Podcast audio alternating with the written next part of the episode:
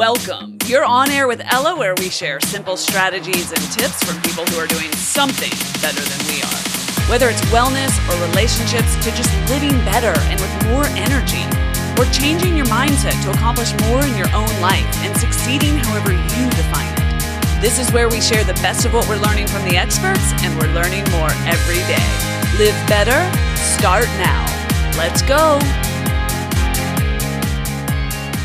Hey, you're on air with Ella, and today it is my pleasure to introduce you to Dr. Carrie Jones. Hey, Carrie, welcome to the show. Oh my gosh. Hi. Thanks for having me. I'm thrilled to have you. And I'm also thrilled that Dr. Kara Fitzgerald introduced us, a mutual friend. I've had her on the show, and any friend of Dr. Kara Fitzgerald's is a friend of mine. So, Carrie, welcome. Where are you today?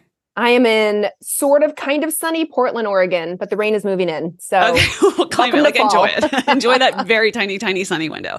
Um, Carrie, would you tell us who you are and what you do? Absolutely. I am a naturopathic doctor and I got into naturopathic medicine and specifically women's health because I grew up in the South. I grew up in Kentucky and our health or whatever you want to call that class was taught by the high school football coach. So you can imagine how that went. And when I was on the conventional medical track, I thought, this is not what I want to do. I was volunteering in hospitals. I was in surgery wings, pediatric wings, and I didn't like it. I thought, if this is medicine, mm-hmm. this is terrible. I can't do it this route. So I moved out to Portland, Oregon with a girlfriend of mine after, after college graduation. And I happened to find naturopathic medicine. The oldest naturopathic medical school is in Portland. And I found hormones. I found women's health. I found endocrinology. And my mentor at the time was in her 40s. So going through perimenopause, but quite the hormone expert. And I found over and over and over again, all the patients I would see, they would go, I don't know how this works. I didn't know that's what happens with my period or this transition or my PMS or my how I got pregnant or how I don't get pregnant just routinely. And I thought, okay, so your health was 101 was about like mine. Like we didn't learn very much other than the P goes in the V and that's how you get pregnant. So don't and you won't. And I knew I had to get much deeper into women's health and hormones. Did a two year residency in it, saw patients for a number of years who said the same thing. I would have fully menopausal women say to me, I, you know, I never understood my menstrual cycle. I knew it came every month, but I didn't understand how it worked. I didn't stand how, understand how it related to my hormone, emotions, brain, skin, body, libido, all the things. And I thought, man, what a huge disservice all of us women currently and in the past had to go through just to get where we are. So I ended up working for a lab called Precision Analytical. They are the creators of the Dutch test. I was their medical director for nearly a year. So I just stayed right in the realm of hormones, did thousands of consults with doctors all over the world and now just continue to do education because like you and your podcast i want this information freely out there. I want women to not have to look at me and go um i don't know what's going on. Like why am i angry? Why can't i sleep? Why does my hair change? Why have i put on all this belly? Like where did this belly come from? You know why do i have no libido? Why is everything dry? And why does everything hurt? Hormones it'll do it the needle is moving. I am I am very encouraged by the frequency and the quantity of conversations that are now floating around in the ether and it feels very new and it might be it might feel like that because I have recency bias, like I'm seeing it because I care about this topic now. But when I started this podcast almost 10 years ago, gulp, uh, I didn't, I'd never heard the word perimenopause. oh, wow. Yeah even if you didn't recognize you were going to go through it, you would at least recognize what it is. Somebody would have talked to you about it. It'd make the news, it'd make the research, you'd see it on social, somebody. And it wasn't. It was like behind closed doors for a long time. Well, and things are a changing. So we mm-hmm. have had Dr. Stacy Sims on this show, Dr. Vonda Wright, uh, Selene Yeager, and now we get to have you. And I'm so grateful for you and the work that you're doing.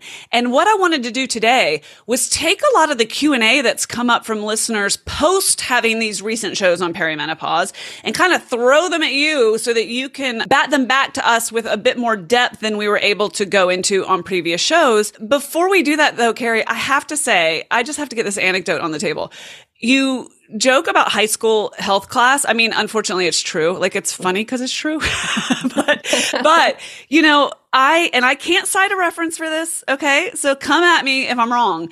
But I have um, several allopathic physicians, meaning MDs in my family, and my understanding is that in traditional medical school, the length of time, literature, study hours, classroom hours spent on women's hormonal health is hovering somewhere around, in four years, the six hour mark. there are some really wonderful functional OBGYNs here in the Portland area. One when I was a baby resident, one I worked with. She's a she's a brilliant gynecology surgeon and she said the same thing to me. She said, "You know more about hormones than I do, and I'm a traditionally trained OBGYN surgeon, and I'm having to relearn all of this. I know how to deliver a baby, I know how to put somebody on the birth control pill, I know how to work somebody up conventionally i know how to do surgery if it's something's going on but you know more about the actual day-to-day hormone thing than i do. That's one example that i was told 20 years ago. Kudos to her for having a learning posture. Oh yes. We need more of that please because i'm not slamming mds i am slamming the system yeah. to oh, be clear. absolutely. Yes the system. The system doesn't view us and hormones is critically important. Well, thank you for being a part of the system that is rectifying that. I can assure you that one of the key questions we will ask and answer today is about how to find a resource because that question keeps coming up over and over again. So in this vein, I promise you we will get to that. Okay. Carrie, this is a random assortment, a grab bag of questions. Are you ready? I'm ready. okay. Let's start with alcohol. I had a listener. This was so funny. She was like, uh, she's in her late 40s, definitely in the perimenopausal phase. And she's like, so can I just not drink wine now? She's drinking wine and basically feeling like she's having an allergic reaction. And I think a lot of people who drank wine quite happily in their 20s and 30s are asking, Dr. Carrie Jones, can I just not drink wine now? When I was younger, so I'm 46, when I was younger in my 30s, I would have all my perimenopausal patients say to me, You wait.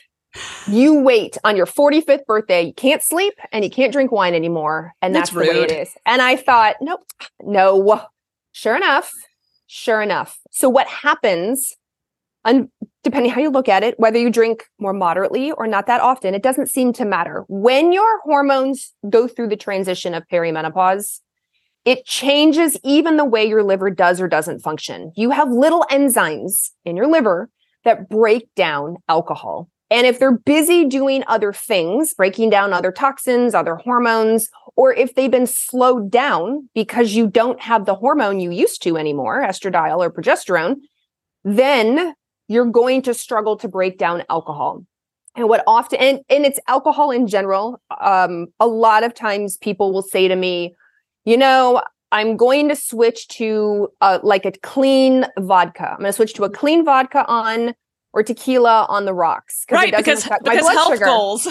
because health goals. It doesn't affect my blood sugar. And I'll say, that's great, except it's still alcohol. Or they'll say, I've switched to the organic biodynamic wine, you know, the mm-hmm. subscriptions mm-hmm. that are out there, which is great, but it's still alcohol. And while you may find in the biodynamic wine section, you can have a glass you definitely find maybe you don't feel as great, you're kind of puffy, or if you get to two glasses, it's a problem. And it's not fair or fun, but alcohol really does cause a lot of problems in our body. And if you're already struggling with hormonal problems, like don't add that kindling to the fire. Okay, it is not fair nor fun. And I have a couple of questions for you in this vein, but the let me let me recap what I'm hearing you say from a layman's point of view.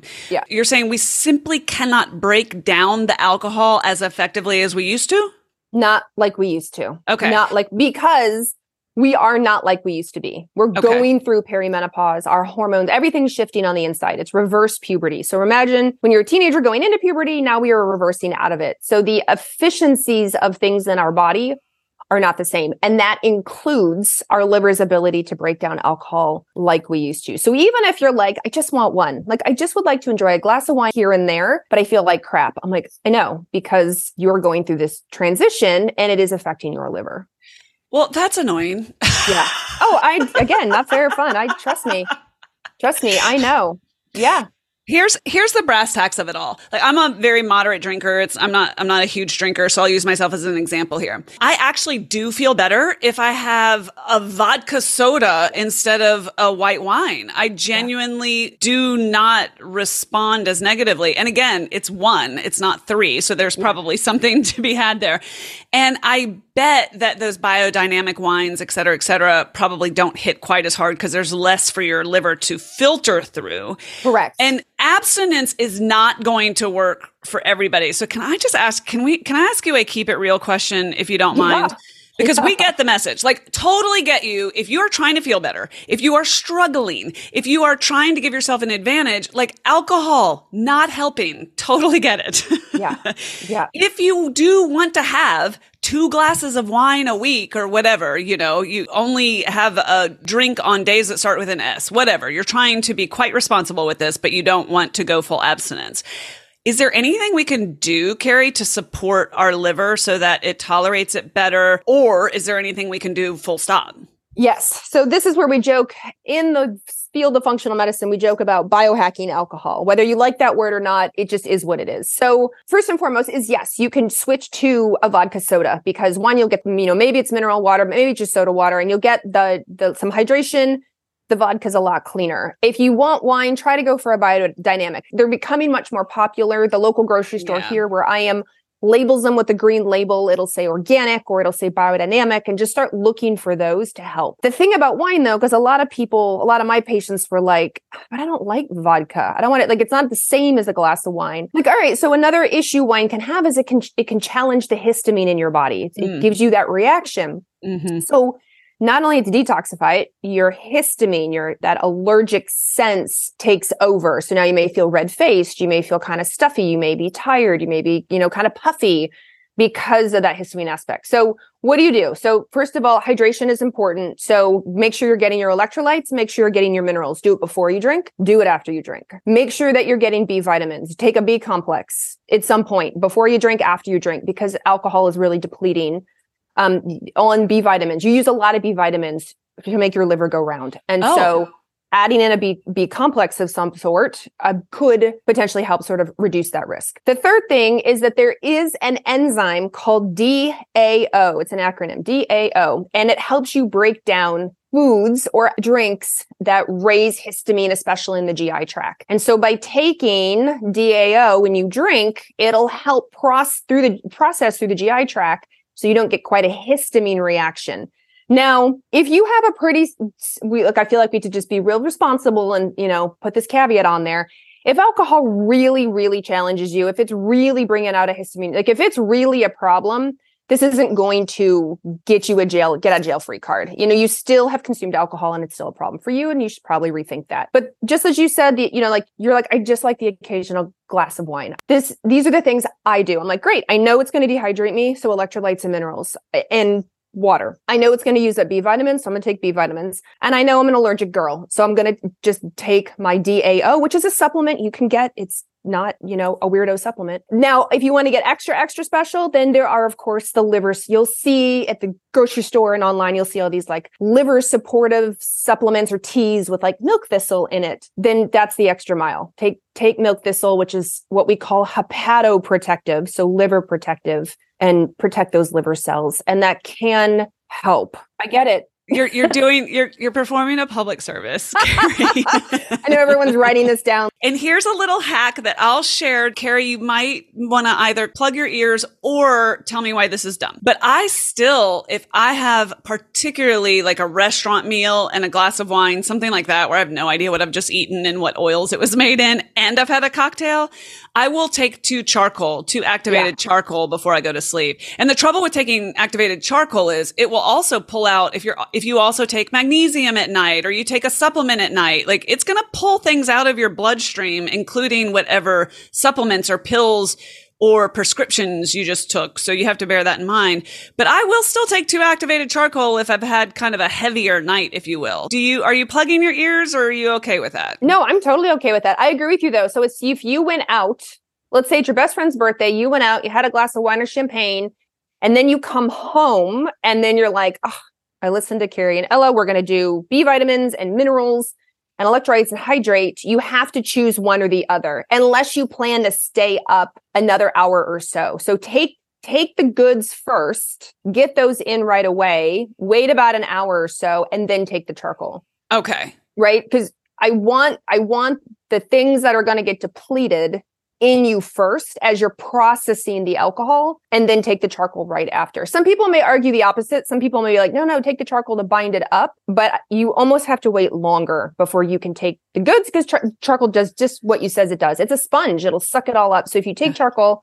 and then you take minerals, guess what? You will not absorb your minerals. The charcoal will absorb it like a sponge instead. So okay. I would almost rather you or take it take take the goods before you go out. If your best friend's birthday is at 7 p.m. So put it in your pocket, put it in your purse, take it before you go, have the glass, and then come home and take your charcoal. It is definitely a pain in the ass multitasking thing you have to think through. Like mm-hmm. things you never had to think through before, you're like, okay. But yes. So you charcoal does work, but you you need both, just plan it accordingly. Okay, fair enough. And last question in this vein, you mentioned that you hydrate, but you said a couple of times you're not just talking about water, you're talking about electrolytes and minerals. Are you yeah. adding something to your water? Is there anything you want to say about that to us? Because when people hear hydration, they think water. And I know as an athlete that if I drink nothing but water, I'm going to dilute my minerals, my electrolytes. So talk to us about what we should be doing there.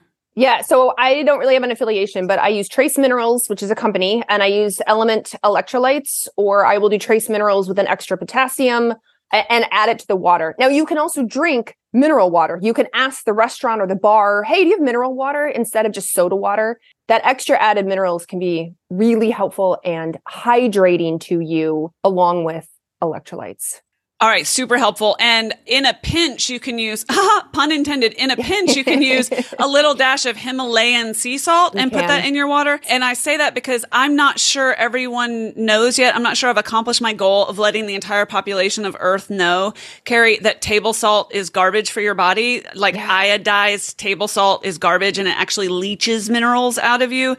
And so I want to be super clear that I am talking about pink salt or Celtic sea Celtic. salt or Himalayan sea yeah. salt. I am not talking about salt in a little packet or that you might find on a and restaurant table. It's not just salt. That's what people will say. I thought, you know, I thought potassium was important and I thought these other minerals are important.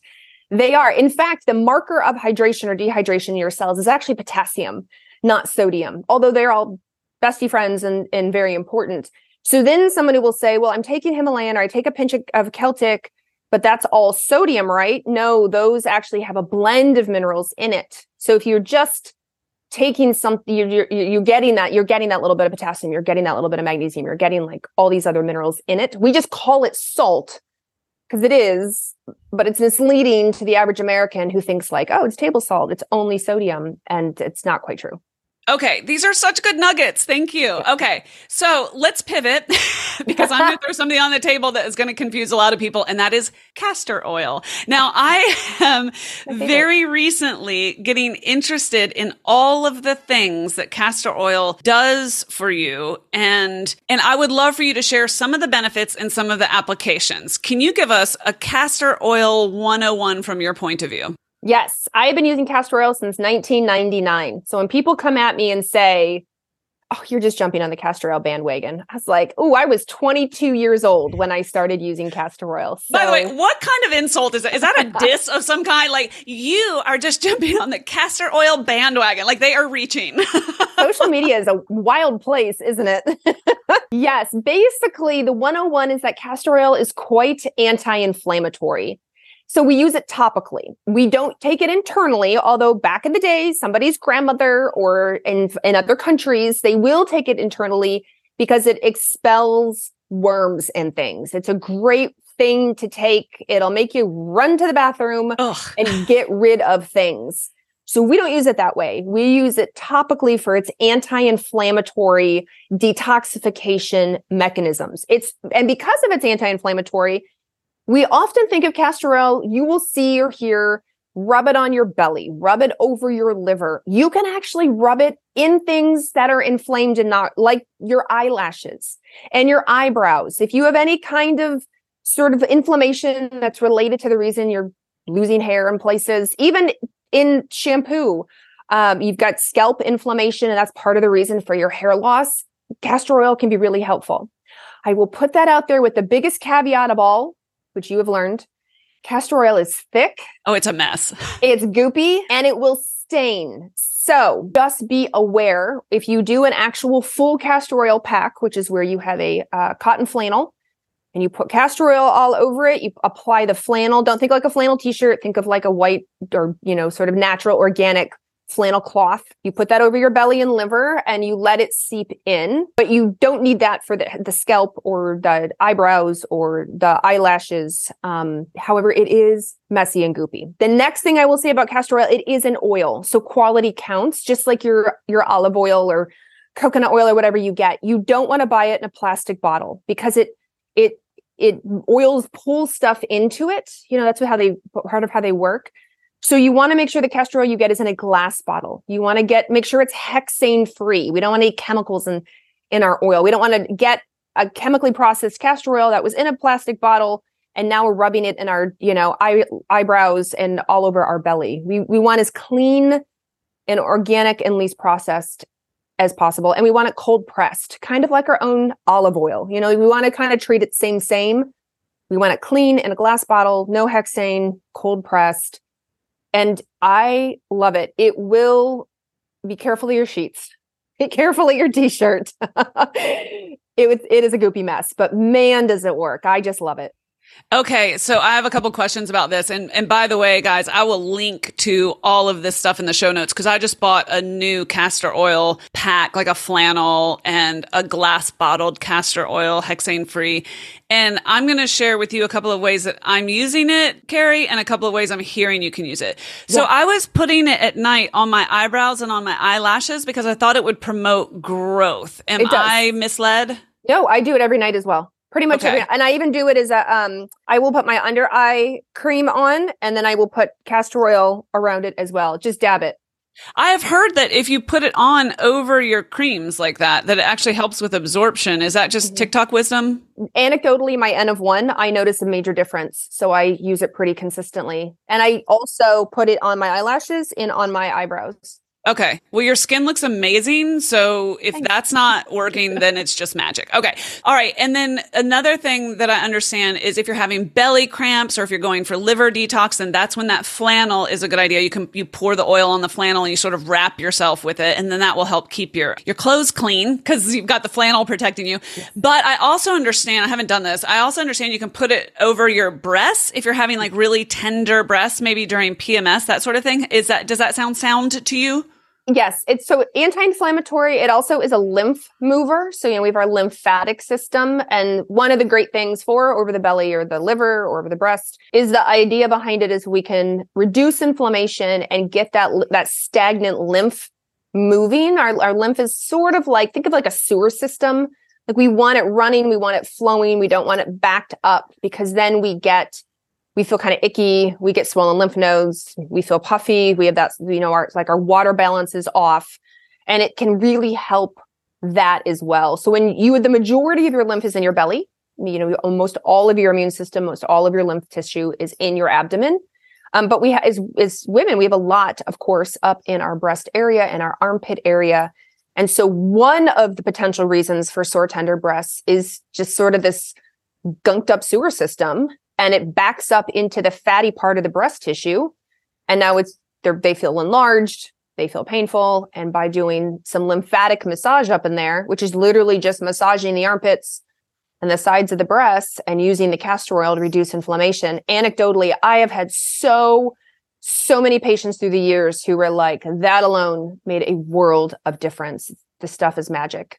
Okay. So they're not putting a lot of NIH funded literature research behind this. You know, unfortunately, a lot of it is just decades of use and we pass it down to each other or friend telling friend or sister telling sister. You tell your neighbor and it's working. And that's all the feedback that I get. Yeah. And I want to say, I mean, there's not a lot of money in natural solutions. You know, easy, yeah. cheaper solutions aren't getting research. So we don't have time to go into that one today. But um, also, I just want to say, and I don't, I don't have the year, I don't have your complete history on castor oil, but my best guess is that castor oil therapy has been around for millennia, I believe. Yeah. I mean, for a really, really, really, really long time. Yeah. So castor oil, if it helps with inflammation, you can put it directly on an inflamed muscle, right? You can, yeah. yeah. And just for you, you so can. you know, I'm not asking for a friend. yeah. of course not. Okay. Course and then not. also, if it does promote hair growth or it prom- it helps with something that then facilitates hair growth, can men not put it into their scalp? They can. Women too. Yeah. I mean, absolutely. women too, of course. Yeah. Yes. Yeah. Oh, okay. Oh, yeah. In fact, they make some shampoos shampoos already that have castor oil. You know, of course, people have figured this out and, and built it into shampoo.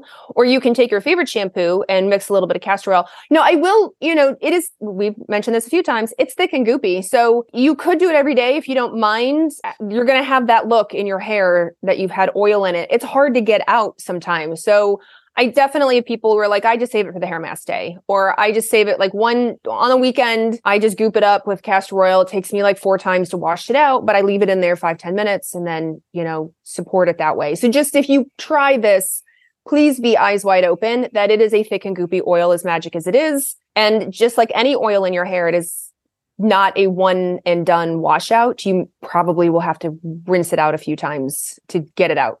But it, you you have been warned. You have been warned, exactly. And please also be wary of your kids and your pets. You know, if you've got castor oil on your belly or your face or something and your cat or your dog licks it, it's not good for them either. We just like if we take it internally, things get expelled. It's the same for them. We it can be very toxic internally. So we don't want them licking you. Be careful. It is okay for kids to use it topically, but again, it's hard for kids to stop them from putting their hands in it and then in their mouth. So yeah. just make sure they know one, it's goopy, and two, don't take it internally.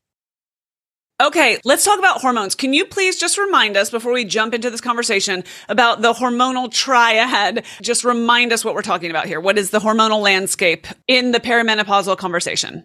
So when we are cycling, our ovaries do a lot of the heavy work. Our ovaries, we have to make androgens first, testosterone, DHEA, androstenedione. Those cross over. So on our on our let me in our ovaries we have follicles, and our follicles have an outer layer of cell and an inner layer of cell. On the outer layer we make the androgens like testosterone.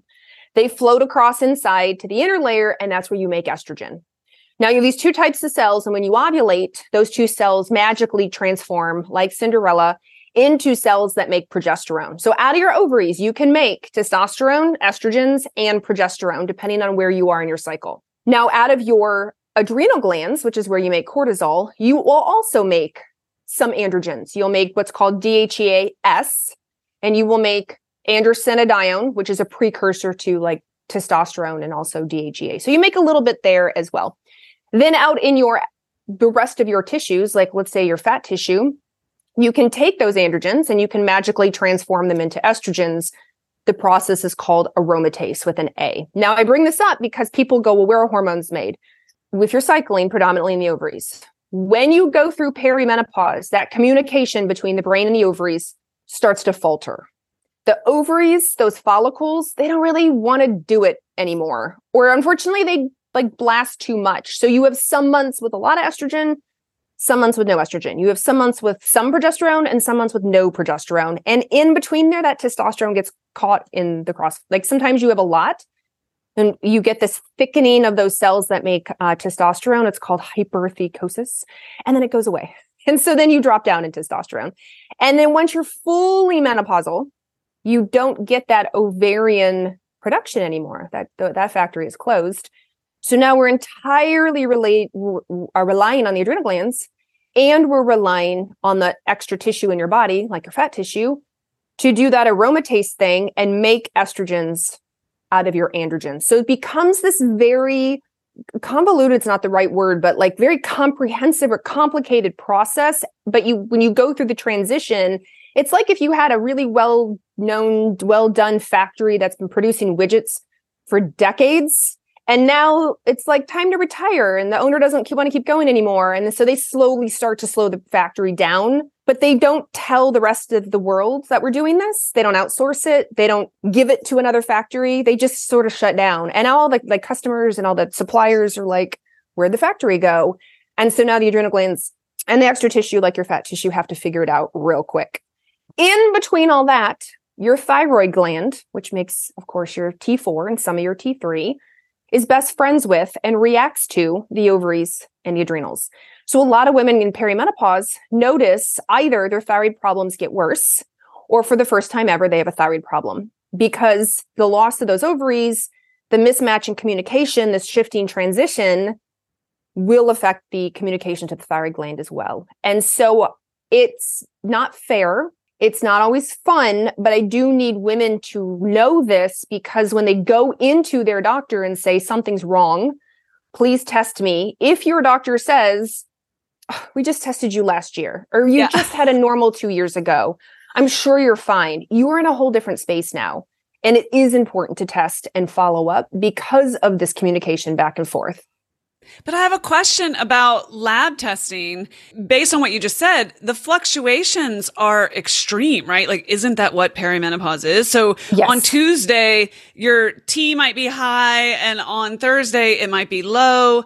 How do lab, how are they effective? If they're taking a single snapshot in time and you're a different person two days later if depends where you are in perimenopause. So, for example, I'm 46 and I have really regular cycles, pretty consistent, 26 days. Some months I ovulate, some months I don't. I can tell. So, I'm at the point in perimenopause where if I go get my blood work done on the appropriate day, which is in the second half of your cycle, your luteal phase, that I'm going to be about what I think I am because I'm not wild. I don't feel wild. I'm not having the wild symptoms of hot flashes some days, Oh, but if you are there, so I'm a can I'm a candidate for testing, and it's also important to test everything around me. I need to know what my lipids are doing, my cholesterol. I need to know what my glucose and insulin are doing. It all shifts, sadly, for the worse in perimenopause. It can.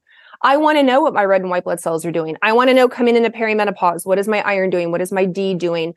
What is my thyroid right now? There are a lot of other markers we forget about that also can change if you're listening to this and you're like, that's not me, I'm the wild one. I go, I get a period every two weeks, and then I've gone four or five months without a period. And then magically, at the most inopportune time on my family vacation, my period came back. I'm like, yep.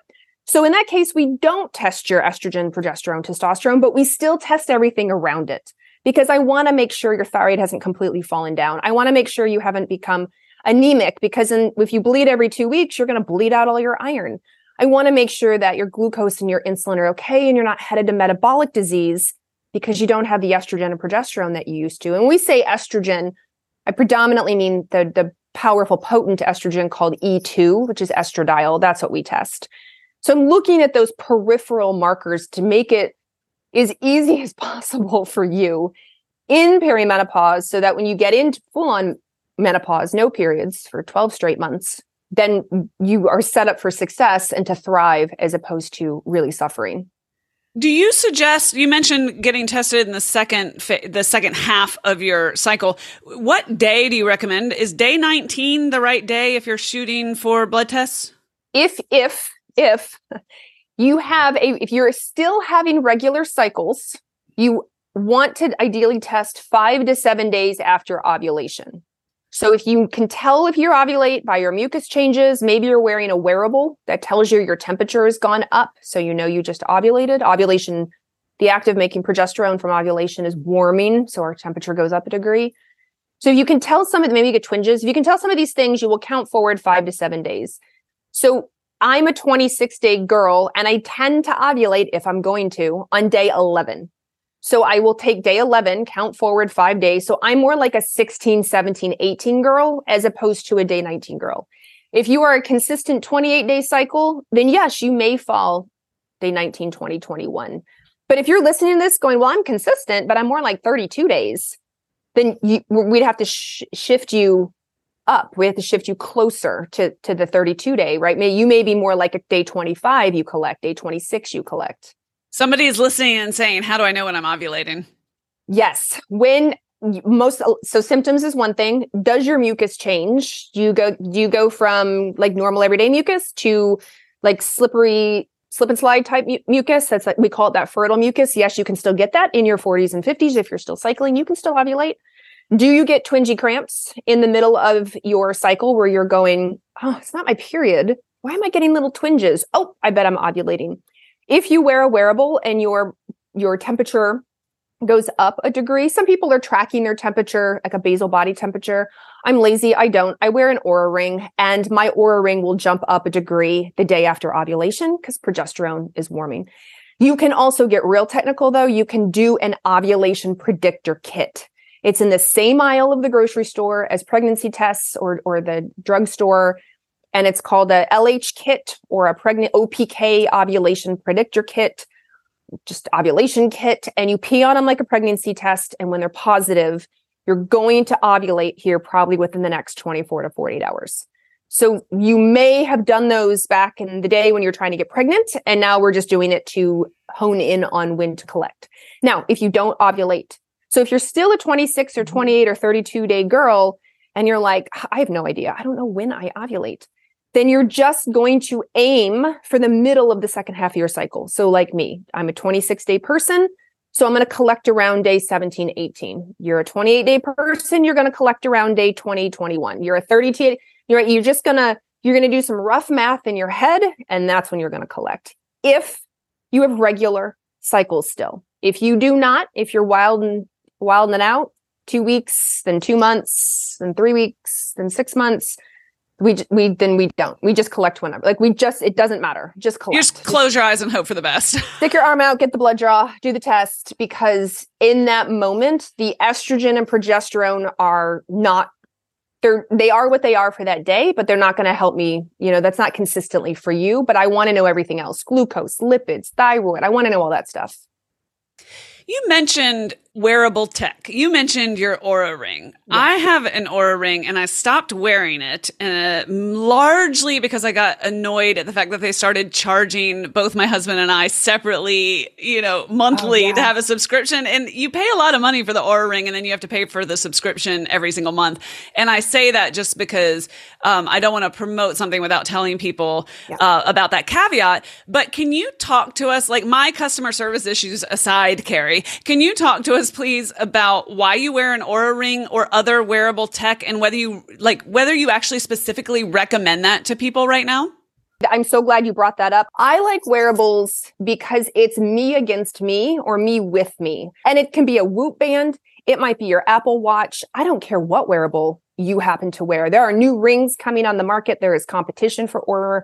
So keep your eyes out for those as well. But I like to know alcohol is a really good one. If I have a glass of wine guaranteed my stress markers on my Oura ring go up. My sleep, my deep sleep, my REM sleep, terrible, horrible. My heart rate goes up. And sometimes, obviously, I know I'm doing it to myself. I'm like, I don't care. It's my best friend's birthday. I'm having a glass of wine. It's just like, suck it up, Oura ring. But it's me against me. And it can be really helpful also on days where I wake up and I think to myself, I feel terrible. I'm low energy. I'm going to push it. I'm going to go to the gym and push it. And then I look at my Oura results and my Oura says, absolutely not. You're stressed out. You're not recovered. You didn't sleep. Don't push it. You'll be worse tomorrow. And it's nice feedback. On the flip side, recently, we've had a big change of weather here. We've gone from our beautiful sunny summers to really awful rainy, gray, miserableness for six months. And I thought you you get that seasonal affective disorder sometimes in the transition. And I thought I was getting sick. I was really tired and I woke up and I thought, that's it. It got me. It got me. I'm sick. And my Oura ring was like, no, girl, you're fine. Your heart rate variability was fine. Your sleep was fine. Your stress markers are fine. Your heart rate's fine. Everything's fine. Get out of bed and do your thing. And it was really nice feedback to me to be like, ah, fine, okay. and I find that with any wearable, whether it's a continuous glucose monitor, whether it's your Apple Watch, it's that motivation or direct immediate feedback that can be what some people need to motivate them or when they're like, I don't know, I'm so overwhelmed, I don't know where to start, and you get immediate feedback, then you know, oh, this works for me. Oh, this isn't working for me. So I like that in wearables if it fits in the budget. Thank you so much for that. And do you have any concerns at all when it comes to the Whoop or the Oura or the Apple Watch? Do you have any EMF concerns or Bluetooth or like basically just any like the detriments of wearing tech? Does that concern you at all? So with the Oura ring, I'll be honest, I don't know with Apple or Whoop. I'm not a I'm I'm a bracelet person. I am not a watch person. So I don't have an Apple Watch, never had. But with the Oura ring, you can turn it in um, airplane mode, and then when mm-hmm. you connect you when you put it on its charger it'll connect to the app in the phone and okay. then download all the data. So the whole time it's in airplane mode it's still collecting data on you. It's just not transmitting it anywhere. So a lot of people i know just keep it in airplane other than when they charge it and connect it. And that's fantastic Yeah, I, I'm a little I'm a little wary about that sort of thing. You know, I I do have Bluetooth headphones, and I don't think they're the best thing going. So I try to only wear them when I very specifically need them, obviously. But like, I won't get an Apple Watch for that reason because I just don't mm-hmm. want it continuously on my on my wrist. And Yeah. then you know, I wear a Garmin because I train for triathlon and I only wear it when I'm training and then I take it off. Yeah. But I I have no idea. We I have no idea, but I just want to get your take on that really quickly. Okay. It's, I mean, with the, you know, I mean, I don't know how people feel about the 5G, but when you, and like six is coming or seven or whatever's next, I don't know. I still do that. I still keep it in Bluetooth and connect it and then it's on and then I put it back and then it's back on my finger. But does that make a little bit of difference to the fact that I'm surrounded by 5G? I I don't know. know. I, it's a great question. Or I take my cell phone with me. And even in my house, I'm on, you know, I'm on Wi-Fi, but when I'm out and about, it's connecting and pinging off all the towers. It's, I, I, we just can't. I wish I want to li- like I can't just live in a Faraday field box all the time. I know, man. I know. I do the I best I can and hope for the best. I know. It's like asking about my Oura ring while I live inside a literal microwave. Sometimes it feels that way. Yeah. Okay, let's get two more questions on the table before we run out of time here. And the first one is back to hormones. There is a lot of controversy around testosterone pellets, and some people have no idea what I'm talking about. Um, but we have talked about it on the show before. But essentially, you know, uh, people that may be more athletically inclined may have run into this faster than people who are simply having their perimenopausal journey or their menopausal journey. Um, and, and quite simply, taking exogenous testosterone, whether it's in a gel or a cream or in pellets or something of that nature. I say exogenous, but pellets are stuck in your bum. So I'm not sure I can call that exogenous, actually. There's topical testosterone. You can take shots and you can uh, have pellets inserted under the skin.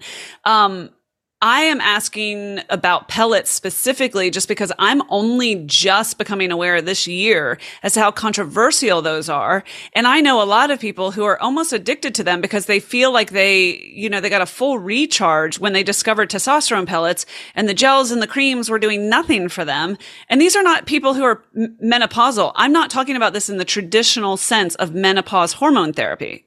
That's not what I'm talking about. I'm talking about taking testosterone for the boost that testosterone offers after 40 years old. So my question for you after that very lengthy intro, Carrie, is why is there so much controversy around testosterone pellets specifically? And what's your take? The thing with pellets, well, let me start with this. I am for whatever works. So I am not against pellets, but I am, like anything, against uh, a, a procedure or a hormone that is, if you're going to see somebody who is not well versed in it or who isn't doing a comprehensive workup or explaining the pros and the cons or has never tried hormones with you before, if you are a hormone virgin and you're like, I just heard this thing, I want to get a pellet, you often, not always, often, the pellet inserters are like, we have to start with hormone. Let's see how you react to hormone. Once the pellet is inserted into your hip or your, your upper booty area, it's in. They can't get it out. So if it's the wrong dose, too much, you could get all the side effects of testosterone. So you could get the hair loss, the cystic acne, the anger, the irritation, um, the hair growth in places we don't want. It's called hirsutism. And all we can do in the meantime is mitigate, deal with the side effects, the symptoms. And of course, immediately you're going to go, I hate this. I'm never getting a pellet again. Whereas if you had started your hormone journey with like, well, let's see how you react to progest- or, uh, to testosterone. Let's give you testosterone cream, or let's give you testosterone like the tiny injections. I will say testosterone for females is not, there's no FDA approved one version yet. Unfortunately, because testosterone is really important in our body as well, we just don't make as much of it as our male counterparts do. And that's the issue. But we need it. Absolutely. It's helpful for mood. It's helpful for bones. It's helpful for libido. It's helpful for a lot of things in the body. So I think the testosterone pellet is controversial. And, and this is just my thinking assumption the pellet industry, you can make a lot of money. You can they're they're out of pocket. Insurance doesn't usually cover them. You have to pay cash. You can make a lot of money. And if you don't know what you're doing and you give somebody too big of a battery pack on too small of a person, then they're mad and they're angry and they have cystic acne and hair loss and all the things, and it can last three to four months. But my colleagues who are well trained, well versed, long experience with hormones, usually do a great job. And usually their patients are like, woohoo, I did cream or I did a lozenge or I did an injection. And it was like, eh, it was like meh. It was like okay. And when they tried for them, the pellet, just like you said, it felt like a battery pack got put in. And so I advocate if you're listening to this and you're thinking, I've never done hormones before, pellets sound great. I could use a battery pack. Don't do that. Try hormones other ways. Let's see how you do with hormones in a cream or in a lozenge or something we can control way easier and find your right dose before inserting something into your hip that we can't take out. And you may or may not have side effects. Also, my friends um, who do pellet insertion generally start out with a low dose. They're like, hey, look, it's your first three to four months. Let's do the lowest dose, see how you react. And then we, we can incrementally go up from there, as opposed to I'm anti aging. You want to be anti aged. You want your libido back and energy and bone health. Like, I'm going to give you a high dose and oops, too high. Now it's in your now it's in your system. So that's my impression of the controversy around the testosterone pellet. And uh, the questions you can ask of what are you a hormone virgin? Or are you been in the game a while and you would like to try them? Maybe try for a low dose. Make sure you're getting some testing. Make sure it was somebody who well trained in pellets. This isn't a side gig for them. Somebody who's done it a long time and understands them and then you should be okay that makes good sense. And at the end of the day, of course, the goal of this show is to get people to help them become more aware and to help them ask questions, not to tell you what to do, as you all know, but to help open your eyes to some things that you might not have known, get some information on the table, and then again, equip you with better questions. Okay. Yeah. Carrie, in that vein, this is not my second question. This is just one B. yes, love it. Let's do it. I know you can't just take estrogen. You have like estrogen and progesterone uh, are, are Uh, always if you're taking estrogen, you need to take progesterone. Is that correct to protect your uterus? If you have a uterus, I should if say. If you have a uterus, yes. Okay. Yes. Okay. All right. But for people who can't sleep and they know that pro- the loss of progesterone is impacting their sleep, can you quote just take progesterone? Yes. Okay. Now so you can talk you to have your to doctor take it about that. orally. Okay. Top. So here's how the mechanism works. If you swallow progesterone as a capsule or a lozenge or something, when you swallow it, it goes to your liver first. The liver has to, liver is the gate check to everything you eat, drink, breathe, or swallow. When it gate checks it, it will break it apart into some other pieces called metabolites. And progesterone metabolites, most of them, a lot of them, cross up into the brain. And when they cross up into the brain, they touch on, activate your GABA receptors. GABA is your calming, your soothing, your relaxing receptor. It's the same receptor like Xanax works on or Ativan, but doesn't have that addictive quality. It's just progesterone. So when you take progesterone, it goes to the liver, the liver breaks it apart into this other molecule. The other molecule crosses into the brain, says, Hey, GABA, do your job. GABA says, Cool, I'll make her relaxed, calm, sleep, the whole thing. Great. If you do it topically, a progesterone cream, because you don't get to go through the liver like you do when you swallow it as a as the first pass through is what we call it then you may not get that benefit. So i'd say topical progesterone it's hit or miss if it's going to help sleep. It may help all your other symptoms. It may help hot flashes. It may help night sweats. It may help some of the mood stuff that you're going through but it may not help the sleep. So you might find if you're listening to this and you're on topical progesterone and still struggle to sleep maybe something you swallow is the better option for you. And if you're not on any hormones at all, but this sounds like you, go ask your practitioner and say, I can't sleep. I'm also in my 40s or 50s. Could I consider trying a progesterone that I swallow, a progesterone pill? And you want progesterone, which is bioidentical, not progestin, which is synthetic. Don't do that one. Okay. Carrie, thank you so much. And just this is n equals one. This is just a per- personal anecdote, but I'm not symptomatic. I don't. I, I have not entered the menopocalypse phase yet. yes. So uh, that's one of the reasons I'm so interested in this topic, is I'm trying to skirt around all of it and just yeah. sail into the next decade. However, I am not sleeping as well as I used to. That is the yeah. one thing that I'm experiencing right now, and it's driving me a bit mad. But I am taking a lavender oil pill. And it, yeah. guess what it's made out of? La- La- lavender oil. Yeah. and it is it, it, helps enormously. So i just want to share that because obviously and we've talked about it before on this show there are lots of natural things to try first. Yeah. so just wanted to get yeah. all of that on the table. Okay. I will say though that progesterone is not the only thing that affects sleep. Um, in fact estradiol plays a big role in our rem sleep. And so like the fall asleep stay asleep duo progesterone and estradiol play a role there. So while progesterone may be a um, maybe let's say a second line therapy. You've tried some natural all the natural things. You've done the sleepy time teas. Maybe you've tried lavender and they didn't have the luck you had and they're like okay i'm ready for progesterone. Screw this. I need to sleep. And you know you're like i feel better better. But we've all we also know their estradiol is low. Their hot flashes. Their night sweats. They're dry. They have vaginal dryness and eye dryness and like they're having all the like low estrogen symptoms. Um estradiol does also help sleep as well. It just doesn't get as much press as progesterone does. So, in which case, you may need a little estradiol with your progesterone for sleep as well. Carrie, you're a font of information, an absolute font. Okay, last question for you, and I promise this at the top of the show. The number one challenge that women over 35 are having, they don't know how to find a Carrie. They don't know mm-hmm. how to find a resource to help them through. And please bear in mind that my listeners are all over the world. And yeah. so it's okay if we speak to this from a US perspective, because maybe that will help. There will be a trickle down effect. But what is our first line of defense? Like, what do people do when they need to find someone to care about this issue? And as I just set the table for this question for you, please bear in mind, listener, that you have to sometimes understand that a lot of this has to be paid for out of pocket. Like the American healthcare system does not have your back here.